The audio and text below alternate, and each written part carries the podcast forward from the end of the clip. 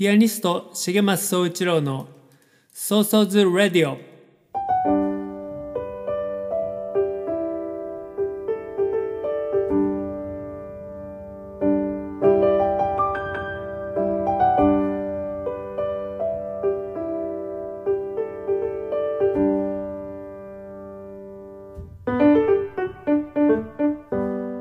この番組はピアニストの重松総一郎が音楽や芸術に対する思い日々の活動のことアーティストとして生きるということ生活や社会子育て政治のことなど気軽に話す番組です。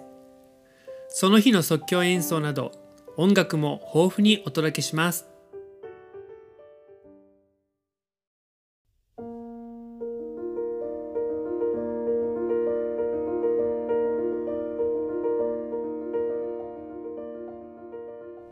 皆さんこんにちは。ピアニストの重松総一郎です。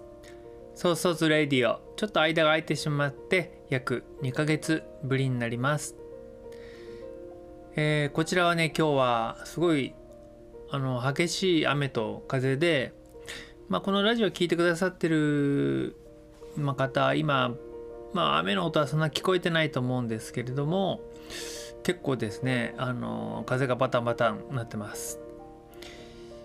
えーコロナの方は感染はまあ高止まりではあるんですけどそれでも今年3月4月この2ヶ月は一つもライブが中止にならずに開催できました、えー1月2月がね全てのキャンセルになったことを考えると本当に良かったなと思います。このねラジオもちょっと録音する暇がないくらいねえーツアーも通常通りできて本当にねなんか嬉しい状況でした、えー季節はもうすっかり春そして日によってはね初夏のような陽気で、えー本当に花もたくさん咲いて新緑も美しいいい季節になってきました、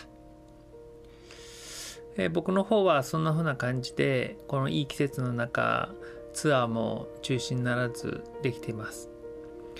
でまあこのコロナになって2年3年目か。でこうライブが思うようにできないこうね舞台を仕事にする人にはこう厳しい状況が続いているのをあの多くの方がね心配してくれてあの作曲のね依頼なんかもいただいたり。まあこれまでのライブとは違う形のこう創作活動の幅というか選択肢というかねそういうのが皆さんのおかげでねこう増えたような感じでまあ考えてみれば僕は、まあ、こう自分で僕はもうライブであの生きていくんだってねこうまあまあ、ある意味自分でそうやって制限制限というか、まあ、一つのことを突き詰めることで選択肢を狭めてきてたのかもしれないですよね。まあ、いろんな形で、えー皆さんのおかげでね活動ができています。本当にねありがたいことだなと思っています。でこの2週間ぐらいかな。ちょっとあの作曲の仕事っていうかねご依頼も重なっていて3つ重なってたんですけど1つは映像につける音楽それからもう1つはお店で流す音楽それからもう1つある街のねテーマソング、まあ、そういうのを作ってほしいというようなご依頼をいただいてあのやっていました。でそのうちの2つはレコーディングも自分で行うことになって、えーつい先日こう一日ねスタジオにこもって録音してきました。であのマイクとかそういう録音の機材もあのコロナ以降にこう補助金なんかもね活用して揃えることができたのでそれをスタジオに搬入して自分でセッティングしてもう全部一人で一曲一曲演奏しては録音して演奏しては録音してっていうのをねこうやるようなそんな感じの日を日がありました。でこう演奏のミスがあったりまあその場で聞き直して気に入らなかったらまた最初から弾き直して録音なので本当もうね結構大変な一日でした。でその映像につける音楽っていうのは、えー、9曲ね作んなきゃいけなくてまあ日にちもあまりなくて3日間で9曲作ったんですけどそれを、えー、こうスタジオでね朝から夕方ぐらいまでかけて全部9曲録音してでその後またそのままスタジオで夜までかけてあのもう一つの依頼のお店で流す音楽っていうのをねあの録音しました。でそのお店で流す音楽っていうのはもうちょっと僕も疲れていたっていうのもあってあのー、もう一発録音の即興演奏で1時間以上ぶっ通しで撮っちゃったんですけど、まあ、ちょうど CD1 枚分 CD1 枚って74分なんですけど最大。74分間即興演奏して今ねちょっと改めて聞き直したら短い曲を17曲ね弾いてるようなそんな感じで。でそのお店の音楽っていうのはその頼んでくださったねお店は佐世保のお店なんですけどそこに行くと BGM で流れてることに今後なります。でそこはあの子供連れであの親御さんが気兼ねなく来てくださいっていうような食堂なのでこうまあみんながねリラックスできるようなそんな音楽にしたいなと思って作りました。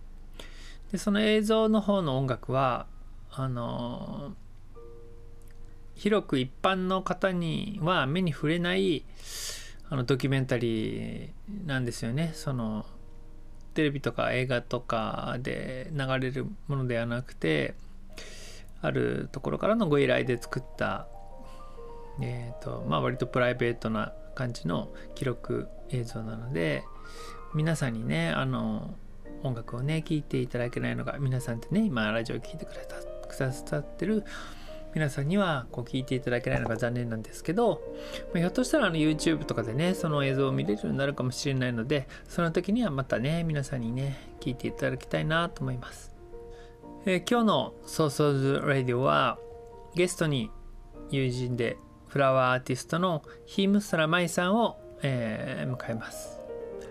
でうちの娘の紬も参加して3人でえー、トークします。ヒームストラマイさんはオランダに在住で一時帰国中であのもう実は帰られたんですけどオランダに、えー、ラジオ自体はその帰られるね数日前に録音したものですで今回は、まあ、彼女には、過去にもこのラジオにゲストで出てもらったことがありますけどあの今回はねそのコロナに経って2年経ってだいぶこう状況も変わってきて日本の対応ヨーロッパの対応中国の対応アメリカの対応とかね国によってあのコロナに対する対応がだいぶ違うじゃないですか。で今ヨーロッパはどんな感じなのかね日本にいるとなかなか分からないと思うのでそういう話をね聞きたいなと思って出てもらいました、えー、それではゆっくり聞いてください。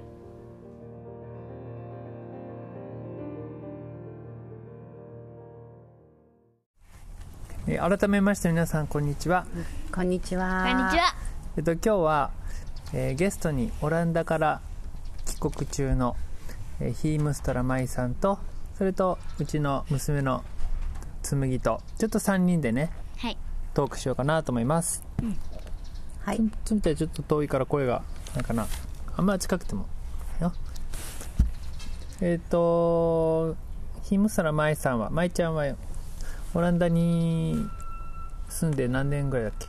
この春で7年目になります。7年、うん、7年。そう。それで、まあ、1年に34回ね帰ってきてて日本でも、まあ、お父さんお母さんいるしお仕事もねしたりとかしてるんだけど、うん、まあ、コロナのこともあってなかなかこう帰りづらい状況も続いててまあそれでも3回ぐらい去年は帰ってきたかな、はい、もうギリギリ間に合ってギリギリ何もかもうまくいったみたいなね。この2年間。でこうね今回も1か月ぐらい帰ってきてたんだけどもうあと2日でね帰っちゃうはい。けど、寂しい、うん。寂しい。寂しいそれであのーまあ、今日ちょっと話したいテーマっていうのは、まああのー最初のパンデミックの時なんかは、まあ、うん世界共通でね大流行だったけど、うんうんうんもう2年以上もう丸2年か経って3年目に入って国によってねだいぶもう対応の仕方がそうね。同じように感染が広がってても対応の仕方が全然違ってうん。中国なんかはいまだにもう一人でも感染者を出さないようなうん。あの、うん。ロックダウンをね、うん。ずっとしたり、うん日本は、えっと、広がったら緊急事態宣言出して止めて、うんうんで収まったら、あのなんつうの旅割みたいなやつなんつうん。だっけ、GoTo トラベル。GoTo なんとかやったりとかしてまた広がっちゃってみたいな、ま、うまくいってるのかいってないか みんな経験済みみたいな。そう分かんないことを繰り返してて、うんうん。あとほらよく違いが出るのはマスクをどうするかで、うんえっと日本なんかやっぱすごい生真面目だから、うん。マスク今しなくてもいいんじゃないのっていうところでもずっとつけてたりね、うんそうね。まあそれが抑えてる面もあったりすると思うんだけどそうそう。で、まあ、け一番大きいのはやっぱ経済とうん感染対策をどう、ね、うん。バランス取っていくかっていうところがね国によって違うと思うんだけどうん今はねオランダとかヨーロッパはどんな感じなのかなっていうのをみんなも知りたいと思うのでそうかそうか。聞きたいなと思って。オランダはちょうど2月の末に、うんとえーもうこの社会からマスクなしの未来を生きていきたいですよねって言言って、えー支援の打ち切り。それ、えっと首相がそうそうそう。もうそう言って。そう。うん。支援の打ち切りとあと次の波が来てもロックダウンもしない、うんで、えっと、PCR 検査もしない、うん。で、うん、と症状が出る出てる人は自分で、えーうん。テストをする。うん。で陽性だった場合は、えー自宅で隔離、うん。で、えー5日間ほどね、うん。で濃厚接触者家族にその、うん。コロナ者がか陽性者が出てもうん。その人たちは学校にも仕事にも行けるうん。本人は、ううんん、と症状が、うん、と医療が必要とすれば医療にかかる、うん。でその医療費は自分でまあ、保険は、うん、もちろんん。あるけどね、で PCR 検査なんかもまだ、えっと、そのまんま無料で、あ検査は無料なんだ、ね、検査ははい。そして、えっと、あとまあバスなんかの公共のたあの乗り物なんかも全てマスクなしに、なった。それからイベントなんかも全てあの検査なしで OK うん。で、えっと、ワクチン証明もなくなった。うん。あそあそう。QR コードでねあのワクチンを2回目3回目打ったっていうのを証明して、うん。レストランに入るとかイベントなんかに参加するっていうシステムももうなくなった。じゃあもし僕がオランダに行ってもあなたワクチンパス持ってますって聞かれない、聞かれない。たあだ国をまたぐ時にうん。あの一応みんなワクチンを打ってる人はうん優先的に、えー PCR 検査を受けなくても入国できる。うん。ちょっと差はつけてあるんだよね。そうそうそう。だから多分うワクチン打ってない人は PCR 検査が必要になるかな。その出発出うん。出入国なんだね。72時間前の。うん。残るだろうと思う思います。でもさうん。マスクつけないでもさうん。日本よりオランダの方がコロナ広がってるの？そうそこだよねね気になるのはね。マスクやめちゃったらどうなったかなって。マスクやめちゃったら2月の最最後にマスクをみんな一斉に外したら、うん。うん。と3年ぶりにインフルエンザ大流行でこのインフルエンザがコロナはコロナ増えてないの？コロナは、まあ、あのずっと横ばいで高止まりだ。えっとそう。あの全然その数字を追っかけなくなったので検査感も染者しそう。数をそう。調べてない。そう。だって PCR 検査する必要がなくなったから 無症状の人たちは検査しなくてよくなった。その前は濃厚接触者も一応検査したけどそのすか数数字が追っかける必要がなくなったというか、まあ、し追っかけてももうわからない状態かな、うん。もう日本はいまだに毎日毎日今日は何人でした何人でしたってね。まあでも日本の場合ですうん。テストした人は結局のところ症状がある人たちもしくは濃厚接触者だけテストしてるでしょ、うん。だから本当はもしかしたらもっともっと厳密に毎日みんなセルフテストすれば陽性者が急激に増えてるかもしれない、そうなんだよね。だからほんあの数にそんなにこう右往左往するのも、うん。とそれと思うよね。デルタの時と最初のコロナの最初の頃の症状の恐怖感と今は全然違って、うん。あの今はオミオミクロンその後どうなってるかなってオランダではあんまり話題にもならない。その重症化しないから重ね症化しないから、次どんなものが出てるっていうことにもみんな興味が薄れてるし、うん。もうインフルエンザ、まあ、冬冬みんな風邪ひくでしょうみたいな勢いになってて、うんでまあ、実際と医療も逼迫は全然してなくて、うん。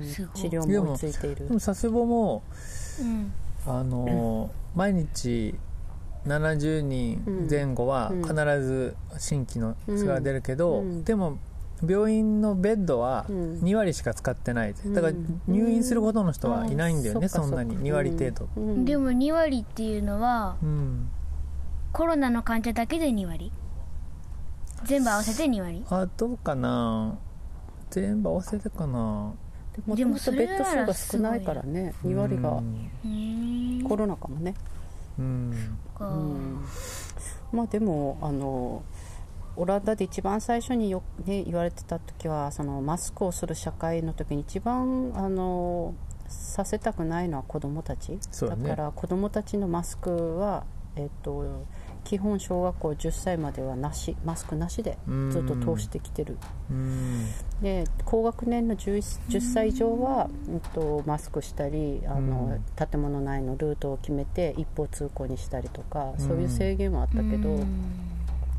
マスクは早くね日本の子どもたち特にこの高温多湿な中でマスクをして生きていくっていうのは見てて本当に切実な胸が痛いねこうね、うんだってさ今音楽とかでさうん。歌も歌えないし、うん。リコーダーもできないし鍵盤鍵盤ハーモニカもできないからうん。今日リコーダーの練習したいけど吹けないから指だけやりましょうみたいな感じで。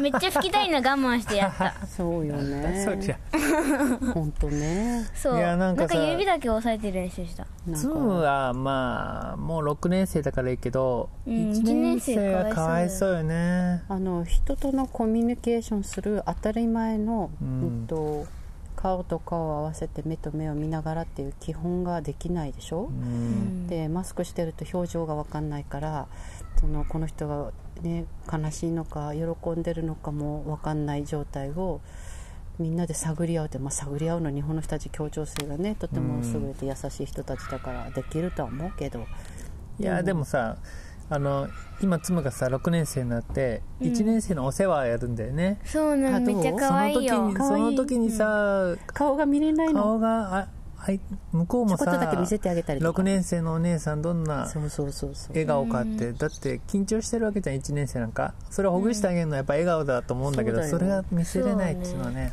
それちょこっとだけでも顔見せてあげて私こんな顔よとかってしないの？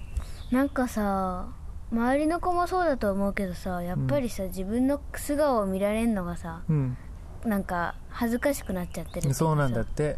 びっくりなんだけど、マスク外し恐怖症になっちゃってんだよね。そう。まあ家族はさ、毎日さ素顔見せ合ってるから別に大丈夫だけど、学校は常につけてるから、うん。お互いもうマスクの顔を見てるし見られてるじゃん。見られるのが怖いそれとも恥ずかしいうん恥ずかしいのかな、僕はその感覚になってないから分まあかんないけどでも別にね外したから感染するのが怖いって気持ちはなくて。うん。うん。いやいやそうなんだ。マスクを外して自分の素顔を見られるのが、なんかね、恥ずかしいっていうかどういう自分が今どういう顔でいるのかが鏡がないと分かんないのが怖いっていうか,、わかったあそれよく分かんないんだけど。だって素顔はお互い知ってるわけじゃん。もう6年の付き合いだからさ。うん。だからどんな顔してるかっていうよりどんな表情してるそうそうそうそうでもほらさ今表情が変わる。毎日毎日さ子供たちは成長するからさ、そのこの、ね、2年近くマスクをずっとし続けたら例えば、ね、大好きな男の子の顔が変化してることにも気がつけなかったりするわけでしょ？そういうこと？鼻毛が出てるかもとそういうことじゃそういうことじゃなくて。ああそれもうんそうね。そういうのはなんかとっても難しいね。こう想像できないからただ目を見て喋るのみんな。どうしてんの？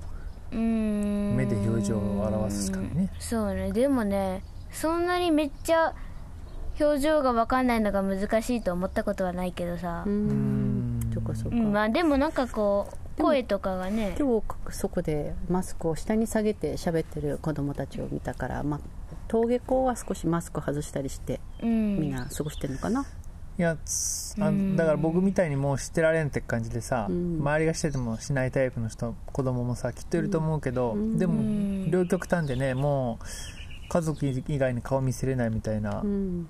タイプの子もいるよね、じゃあさ1日1回でも学校でマスクをちょっと外してみんなで顔を見て話す。給食の時はあそうか。うん。外せるか。でもそこずらして口入れてまたかけてももぐっていう子もいるでしょ人はうんいやうちのクラスではあんまり見ないけあどあの向かい合って食べるってことがないからああそうよね。積極的に相手の顔見ようとはしないからなんか。うん。でも実際飲食店でそれをやってくださいって書いてるとこあるよね。ああなるほどね、うん。なんかもぐもぐする時はマスクをうん。また上げてください。みたいな、黙食プラスマスク会食みたいなよく聞くようねん。めんどくさいよね。ね。まあねヨーロッパの場合は EU みんなでねつながりがあるからまあ隣の国が外した隣の国がうん。ワクチンっていうそういう動きもね敏感だもんうね、でもみんなオランダだけはあのロックダウンししてるけどベルギーロックダウンしてないからみんなロックあのベルギーに買い物に行くとかね。うん。そういうことも起きてたりね近所今外でねうん。録音してます、さっきあの5時のあれなったけど。うん。なったね。でもさなんか日本人の性格とかあの政治のうん。そ感う。感じからいくとさもうマスクやめますなんて言わなさそうじゃない？いつになっても。うん。そうね。体質まあそれで感染が拡大をねこれだけの人口密度の多い都心部でね、ん。あの抑えられてるっていうのはもうヨーロッパから見たらすっごーって感じけど、あの僕のさうん。かかりつけのねうん。お医者さんうん。みんなもしてる先生だけど、うんうん。あの先生なんかはもうこうフランクな人だからうん。もこう第2類だけどコロナは？第5類でよかっちゃみたいな。この間言ったらね、うん。まあ、インフルエンザと同じでうん。よかよかっちゃよかとかっつって、うん。どうせ重症化するのは高齢者だけでそれはもうインフルエンザもね別に変わんないわけだから、もうそれに第2類にしちゃってるせいでいろんな守らなきゃいけないこととか規制がいっぱいあるって言ってた。うん。その多分もうちょっと研究の発表で例えばその症状がそのその、うん、とどのくらいあの強いかあの例えば最初に出た時は本当周りに出たらもう死者がいっぱい出るみたいなねあの感染の恐怖と今は濃厚接触者の定義が毎日変わるようなね、うん。あれ本当にこれは一体どういうあの症状の強さっていうか、うん。本当にそこまでする必要があるか、うん。だって全国民マスクをし続ける1年間の方がはるかに健康に悪そうだし、うん本当ねうん。まあ最初はさどういう病気か分かんないからさ、うん。それはまあなんかこうおどおどするだろうけどうん。もうね慣れたっていうかね、うん。マスク。あと僕はなんかこう、思考停止してる人が多くて思考停止ってわかる？考えるのやめや考えることやめちゃっててうん。とりあえずマスクしてれば安心みたいな、うん。これが本当に必要なのかってもう考えることさえ確かに。やめちゃってる人が多いじゃない。もう当たり前になっちゃうみたいな。も何何に関しても日本はまあうん。そういうのが多いんだけどね、うん。政治とかに対してそうね。まあトップダウンなあのあとルールをしっかりみんながトップダウンだから守らないといけないというようなね、うん。自然な流れがあるよね、あんだけさマスク徹底してる人がさなんかし癖なのか分かんないけどマスクやったり触ったりとかしてて、うん。それ手についてるんですけどとか いつも思うんだけど。うん。徹底するなら徹底すらいいのにとうんそうね。形に形だけなの、ね、うん。まあでもなんかこうなんかほら日本に多いかどうかは分かんないけどさうん。感染するのが怖いよりさもしかしたらそのマスクをしてないとうん。外出した時になんか周りから苦情が出たりうん。する方が怖いとか思ってる人もうん、い僕るかもしれない。僕むしろその方が怖いよ、うん。あの僕だけマスクしてない時に周りから見られるジロよねって見るおばちゃんとか怖い、もうね。なんかオランダでね最初もう最初一番怖かった時にみんなマスクなし社会だったのね。その2年前、うん。このコロナが出たばっかりの時。で私一人マスクして街中入ったらみんなが避けて通るのこの人。危ないねそう、うん。危ない人だと思われてね。あこれラッキー、まあ、みんなが避けて通ってくれるからうん。なんかちょっと安心したの。でもコロナが蔓延してみんながマスクをしているでしょ、うん。で今度逆にこのマスクみんな解除されてみんな誰もしなくなった。でも私日本に行きたいしもしここでコロナになったら飛行機乗れないから、うん。マスクをしてまた街中歩いたらみんながやっぱりどけるのね。うん。だからそのマスクをしてる効果っていうのがこんなにあのうん。そのすぐにね、うん。反反映するっていうかね。あのさオランダから日本に今回来るのにさ、うんうん。KLM ってオランダ航空で来たでしょ？そうそうそう。国営うんの航空会社で、うん。うん。それ飛行機の中でマスクしない？そうそれもそれ決まりね。いやしないといけない。あ不織布の？やつそじゃないとそれはダメしなきゃいけない。うん。えそう不織布じゃないとダメなの？だってうん布マスクなんてあんま効果ないんだもん。うそうそそうっか。うんうんあんまって言っちゃいけないけど不織布に比べたらね。う、ん。うん。でもやっぱりなんかオランダの社会に来てみるとどんなに周りが心配したにしても国の方針やトップの人たちがうん。明日から来週からマスクはあの解除。まあ心配な人だけすればいい。そう。ね。そういうふうに発表することでみんなあのそれに従っていくし、うん。うん、そうやって、やっぱりねあの未来どうしたい？マスクなしの社会で私たちは生きたいですよねっていうう、ん。なんかうん。なんかほらなんかさマスクをさうん。つけないと怖い人もいるけどさうん。なんて言おうとしたか忘れた。病気持病がある人とかね。うん、うん。えっとうん。でもさそうそう。こう周りの人がさうん。しなくてもいいじゃんって優しくさうん。言ってあげればその人だってさなんか周りにうん。そうそうそう。合わなんかこう合わせようっていう、うん。社会の雰囲気でしてる人たちにとってはね、うん。まあ、本当に特に本当に子供たちにこの成長の一番ねあのただ生きてるわけじゃなくて人と会話する時に相手が喜んでる顔がちゃんとね見えるとかさそういう当たり前のことができないコミュニケーションっていうのはちょっと早くねどうにかしたいよね。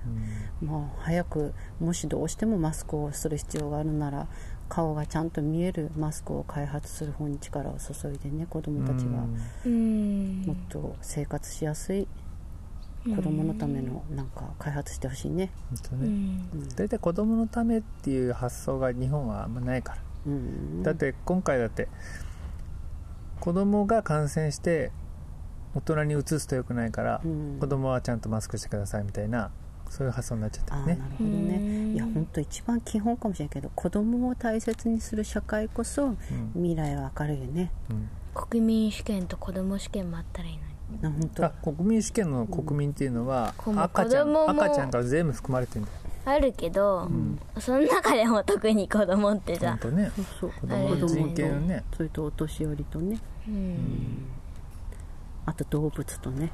うん、動物だって生き物だし。そうそうそうそう。本当。うん面白いねつむんでこうやって話せるのね。うん。うん。いや今ねちょうど社会でね、うんなんだっけ日の本憲法ねの原則3つ暗記しなさいみたいな。なはいるほどねい。つもは分かってるからいいはい毎日答えてください。3つ言ってください。何でしたっけ？3つね。うん。一つさっき言ったじゃん。国民。ちょちょっと言わないで。はい、ダメかもしれない。はい、言って。えー、なんだっけ？えっと3つね、うん。出てこないよもう。えー。全然出てこない。1個は分かるでしょ？世界に誇る憲法9条があるんだから。えっと。ちょ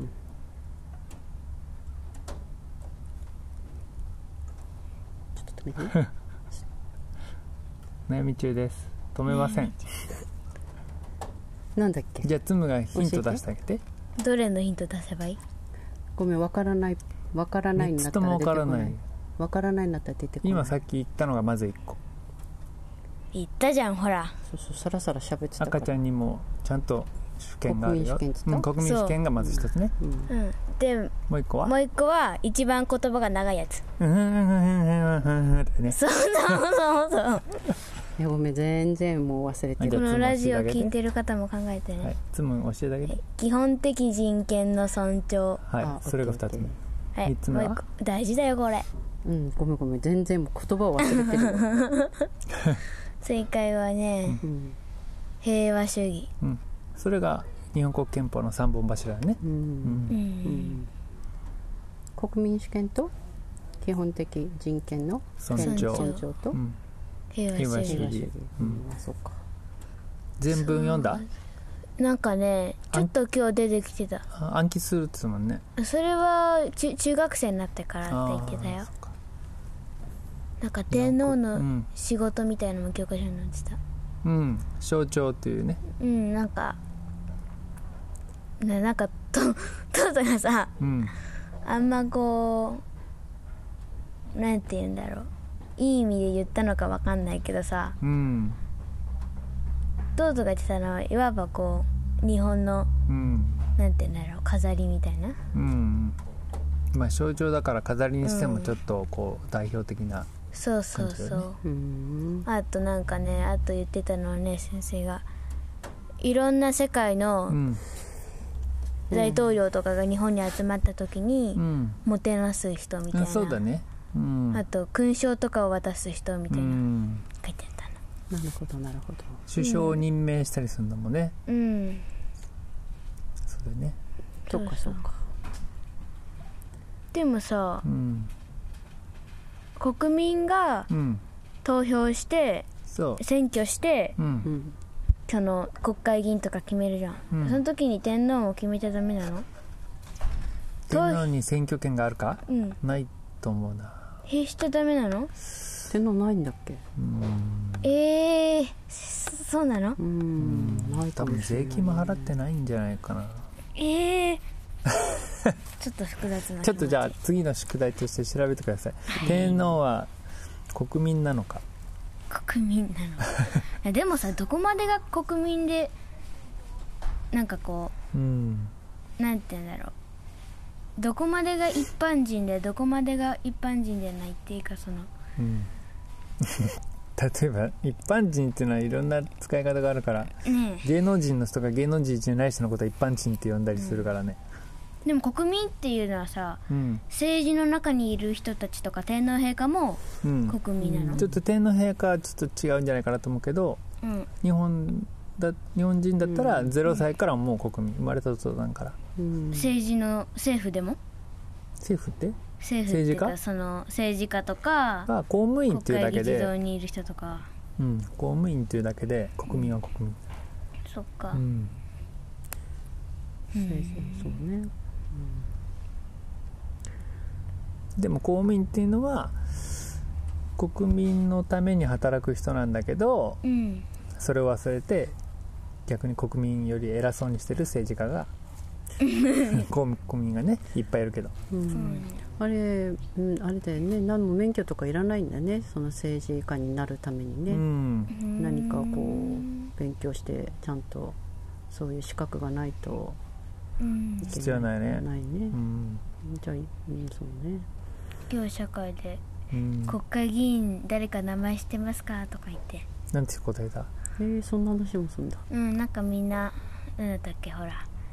えっ、ー、と麻生さんとかうん。河野さんとか言ってた、うん。あいつも山本太郎って言った？いやなんかさ言おうとしたあけどさ。やめちゃったんだ この間。いいかさ迷った、この間やめちゃったよ、うん。そう国会議員なのかな。えでもあの人に同じ党の人に譲ったんだよね。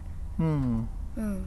そっかでも学校で先生がそういうことを聞いてくれるんだね。うんまあでもそれはもううん。授業で聞くんだよね、そうそういう授業を今習って社会るから、でね政治のことやり始めたね。小学校でそんなこと勉強したかな。うん、うんそう？う、ん、中学になると公民っていうのがうん。加わって専門でやるけど小学校は社会の授業の中の一つだよね。ううん、でもねなんか今年小6年生になったら社会の教科書2冊に分かれて1個はうん政治国際ってやつでもう一個が歴史っていうやつなんだよね。国際ってのも入ったねうんなんか韓国の暮らしみたいなそういうのとか載ってる。うーん。面白そうだね。うん。それはななんこなんていう科目っつった？教科は何？社会に。なる社会。社会の中が2つ分かれる。そう。まあ2つだけど1冊に政治と国際って2つあってたりする。うへんえうんすごいね。そう。うん、うん、結構難しいことやんのね小学う生んよくわかかんない言葉いっぱいあるよ。僕からしたら算数よりも社会の方が全然大事と思うけどね。うん。算数に偏ってるよねいつもの宿題見ててあも計算問題やったらやったりとかね、うんまあでもプリントで。大体基本が算数と国国語と、ね。まあ、漢字とサンプリと音読っていうんだから、うんそうね音読とね。まあ音読も国語だから国語の要素も多いね、まあ国語はまあ自分の国の言葉だからね。うん。わかるけど。そうそうそう、うん。で土日になったらね作文がチーンみたいな感じ。英語がね3年生からもうその年はやってんだよね。うん、そっかそっか。全然また英語教育も僕らと全然違くて聞いて覚えるんだようん僕らなんか文法からさ教わったけど主語うん。述語とか動詞とか。難しいよねそれ。それ一切教わってなくてそれなんかみ耳からなんだよね。だいぶ聞き取れるようになってきた？うんなんかこうキーワードを例えばその単語を聞き取って、うん。この単語とこの単語が組み合わさってるからこういう意味の文なのかなみたいな、うん。なんかこう「U」とかうん。なんかこそう。うイエロー T シャツとか。うん、であとそれ聞かされて、うん。CD を。それで、えー、と主人公の子はの T シャツは何色でしたかっていう質問なんだよね、うん。でイエローっていうのを聞き取ってたら黄色って書けるんだよね。うん。そうまあでもテストも CD を聞き取ってうん。テストの紙に書くみたいな。うん。ちょっとこの間もさうん。リンゴは机の上にありますか？下にありますか？みたいな。意味わかそそれめっちゃ難しい、うん、なんか中にあるとか前にあるとか、ううん。ん、ああ陰なのかうん。オンなのかなんか聞き取るってことでしょ適当にやったら2問のうち1問合ってた。前とか後ろとかね。うん。そう。まあね。うん。うん。これ取り留めもなくあそうなんです。どこまでこれねもうん。喋ってしまいまあ今日はこの辺にしとこうか。はい。たやだなそうまいちゃんほらなんかまたね夏来るからね3ヶ月後に次はまた3ヶ月後。またその時ラジオ撮ろうね、今度はクレムもいるし。うん。ヨハンたちもいるし。日本もいるし。人気やからね。うん。クレムがいたらまたねクレムっていうのはまいちゃんの旦那さんのねオランダ人のクレメントなんだけどレまたクレムが話したら面白いことになるよね。今度なんかね男のしゃべり場みたいなのするんだってよ。あなんかでも本気で1年生の時騙された。あなんて？なんかほら本当にねうん。なんだっけオランダに行った時に舞ちゃんのさ、うん。家に行った時にさ、うん。ピアノは何時何時過ぎたら弾いちゃいけませんみたいにさ、うん。言われた時に本当に騙されて、で後からヨハンがあれ冗談だよっつって えあそう。でしかもさ忘れないようにねね。飛行機でもらったメモ帳にメモったんだよ。真面目なつぶと。そうそうそうそう。でもそしたら本当に冗談だってさチーンってなったあのーあそうだ。これ聞いておきたかったんだけどさ、うん。僕らもさ毎年なねオランダ3年連続ぐらいでいてて、うんなんか今年、僕はもう行ってもさもうい行けるようになっても、うん。向こうでライブをやうんやるって言った時に、いやみんなが、まあ、今はまだコンサート早いでしょっていう状況だったらいやもう全然それなくなったよ。それだ行くうん。い意味は僕にとってはね、うんあんまなくなっちゃうから遊びに行くだけじゃねうん。と思ってたけどもうなくなった感じね。コンサートしてる？コンサートもできるし室内でのあのコンサートなんかみんなやってる。やってるかな？あの日本なんか一席空けてみたいなやってんじゃん。いやいやそれももうなくなった。本当、うん、映画館も大丈夫だし、うん。映画館行きたい。うん。ね、じゃあ来年の夏は行けるかな？もう問題はこっちに帰ってきた時じゃない？その隔離のうん。時間とか。どれぐらいあるかね。うん。そうそう。ワクチン打ってる打ってないでどうなるかとかね、うん。まあ、その時の日本の状況が変われば、うあのんもうもうあまり予測できないねそこはね、そうね。ううんんそっか。予測できないからさいつ広がるかいつ終わるか。だからこうもう何年も3年くらい流行っててさ慣れてるのに慣れないみたいうなん。まあでも感じなんだよ、ね。心は強くなったでしょう。ん。そうね。う、ん。みんなみんなそうだから。うん、なんか本に載ってたけどさ天然痘がは初めてうん。唯一世界が打ち勝つことができたウイルスですみたいな感じでさ。ああそれが最初だったのね天然痘が、そんな気がするから。コロナにはまだ全然打ち勝ってないからね、うん勝たなきゃって思うけどさ、うん。なんかほらなんかさコロナだってさ共存みたいな感じだもんね今ね。共存すんのが一番いいのかなってさ。インフルエンザだって一応共存してるじゃん毎年流行って でもさ治ったってことはさウイルスが死んじゃうってことだからやっぱり殺せるってことじゃん。あそうね、うん。うん、まあかかっても熱が出て2日間ぐらい寝てれば治るからね、うん若い人はね。うん、そうね。常日頃食に気をつけて健康な体づくりをしとかないとね。うん、免疫力上げてね、うん。そうそう。はい。話は取り留めもないので、はい。この辺にしときましょまたまた。うはい。じゃあまいちゃんとつむちゃんありがとうございました。ありがとうごはい。ざいまし皆さんもありがとうたございました。バイババイ。それではここで曲をね1曲聴いてください。3月の末に子どもたちと野外演奏をねしました、えー YouTube でもあの映像が見れるんですけど佐世保ここから楽団コンサート2022スプリングっていうのでねあのタイトルの映像が見れます。でこここの中から1曲オリジナルの曲を聴いてください。えー僕重松総一郎の作詞作曲ピアノ、えー佐世保ここから楽団が歌。そして娘の重松紬が鍵盤ハーモニカです。赤猫の歌。ワン、ツー、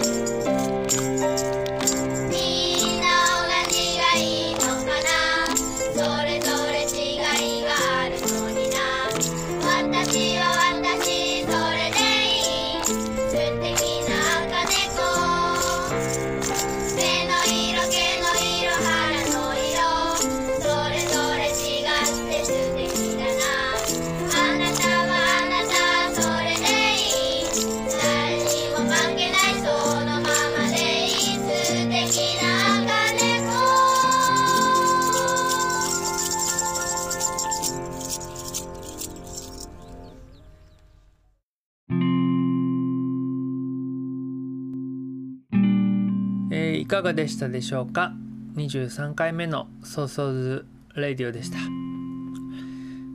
え3人のトークの中で日本からオランダへの入国の話があったと思うんですけどその後舞ちゃんが空港で聞いてくれたところ、まあ、現時点ではオランダに入国するにはワクチン接種が義務付けられているみたいですね。早くこうね何の制限もなく行き来ができるようになったらいいなと本当に思います。えそれからねあのさっき聞いてもらった「赤猫の歌」というのはですね、えー、歌詞の歌詞ちょっと聞き取れた人もいたと思うんですけど内容としてはあの一人一人一人の個性を尊重してこう同調圧力なんかやめて私は私それでいいんだっていうのはね、えー、そうやって胸張って言っていいんだよや生きていいんだよっていうのねそんな感じの歌で。これもね今の子供たちまあもちろんそして大人社会に対するメッセージの歌でもあります、えー、それではちょっといくつかねお知らせがあります、えー、一つは CD の発売のお知らせです、えー、新しい CD「森遊び2」というのを3月24日に発売開始しました、えー、アフリカの、えー、親指ピアノっていう楽器があるんですけどえー、ワイプピアノっていうのは、まあ、カリンバっていうのが一般的な、えー、一般的にねあの皆さんが知ってる楽器の名前ですけどカリンバっていうのは、まあ、総称であって総称で、まあ、アメリカでそういうね名前を付けたみたいですけど実際にはアフリカ各国にそれぞれ親指ピアノがあってムビラーとかイリンバとかチリンバとかねいろんな名前があるんですけどそれを演奏する、え、小池小池隆一くんと僕とのデュオのアルバムです。で小池隆一くん隆ちゃんとは、え、13年前に「森遊び」っていうねアルバムをリリースしたんですけど今回ね13年の時を経てセカンドアルバムね、えー、発表しました。えー、岡山の津山というところで録音したんですけど、えー、周りはね自然のいっぱいあるところで曲によっては機材をねあのスタジオの外に持ち出して鳥の声なんかもね聞こえる中で調和するある森のね音楽みたいな感じで作りましたでオリジナル曲それからアフリカ伝統曲を自分たちなりにアレンジしたり即興セッションもしたりそれからいつもね2人のライブで演奏する宮沢賢治の「星巡り」の歌とかねいろいろあのバラエティに富んだ13曲が収められて収められています。えー、販売場所はポッケやりゅうちゃんのライブ会場。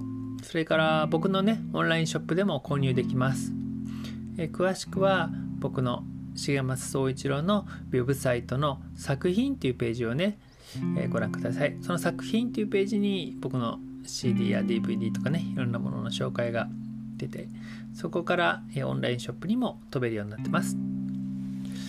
えっ、ー、とそれから今後のねライブの予定もちょっとお知らせさせてください。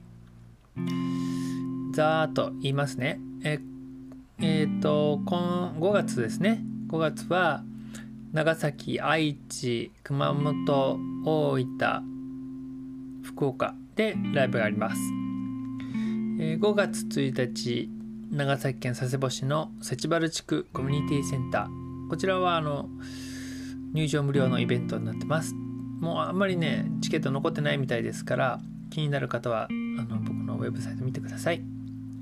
それから5月7日8日は愛知県に行きます、えー、7日が一宮親子劇場。8日がトヨタ三好親子劇場で、えー、演奏します。でこちらはその親子劇場さんの企画のコンサートですけどあの会員の方はもちろん一般の方も多分あのご参加できるできる公演なのであの気になる方はね問い合わせてください。それから5月の20日から24日まで5日間「えー、風の音楽家」っていうね僕がやってるトリオのバンドがあるんですけどそのトリオで3年ぶりに、えー、ツアーします、えー、20日金曜日熊本玉梨玉梨のちゃぶ台。5月21日土曜日長崎東園木の竜頭線風水庵。5月22日の日曜日が大分耶馬渓の願成寺。あ権成寺かな？権成寺。そして5月23日月曜日が福岡の福岡市。箱崎水族館喫茶室。そして5月24日が千秋楽で、えー北九州門司港のシャッチョビルというところでライブします。本当にねこの3年ぶりにねツアーできるのすごく僕もねメンバーも楽しみにしてますので皆さんねぜひいらしてください。そして5月の、えー29日日曜日長崎の東園木のあのコーバル地区っていうねあの石木ダムっていうダムが建設計画が何十年も前からあってでも地元の方は作ってほしくなくて、えー今だ今もねずっとあの賛成反対が、えー割れているねあの問題ダム問題なんですけどそのダムの予定地になっているコーバル地区での個人のお宅で、えーホームコンサートをします。このホームコンサートが一般の方もどこまで来てもらえるものになるかちょっとまだ分かんないんですけど、まあ、あの近々ウェブサイトにも載せますので春のね春のもう初夏か初夏のコーバルのね美しい自然を楽しみながら音楽をねピアノを聴いてもらえたらなと思っています。はい。まあそんな感じで、まあ、今後もねコロナの感染がひどくならなければ、えーツアーができるのでラジオをやる時間もちょっとねなかなか取れないかもしれないですけどまたね次回楽しみにしてください。で本当にねいい季節ですかですので皆さんもね是非この季節を楽しんでいい日々を過ごしてください。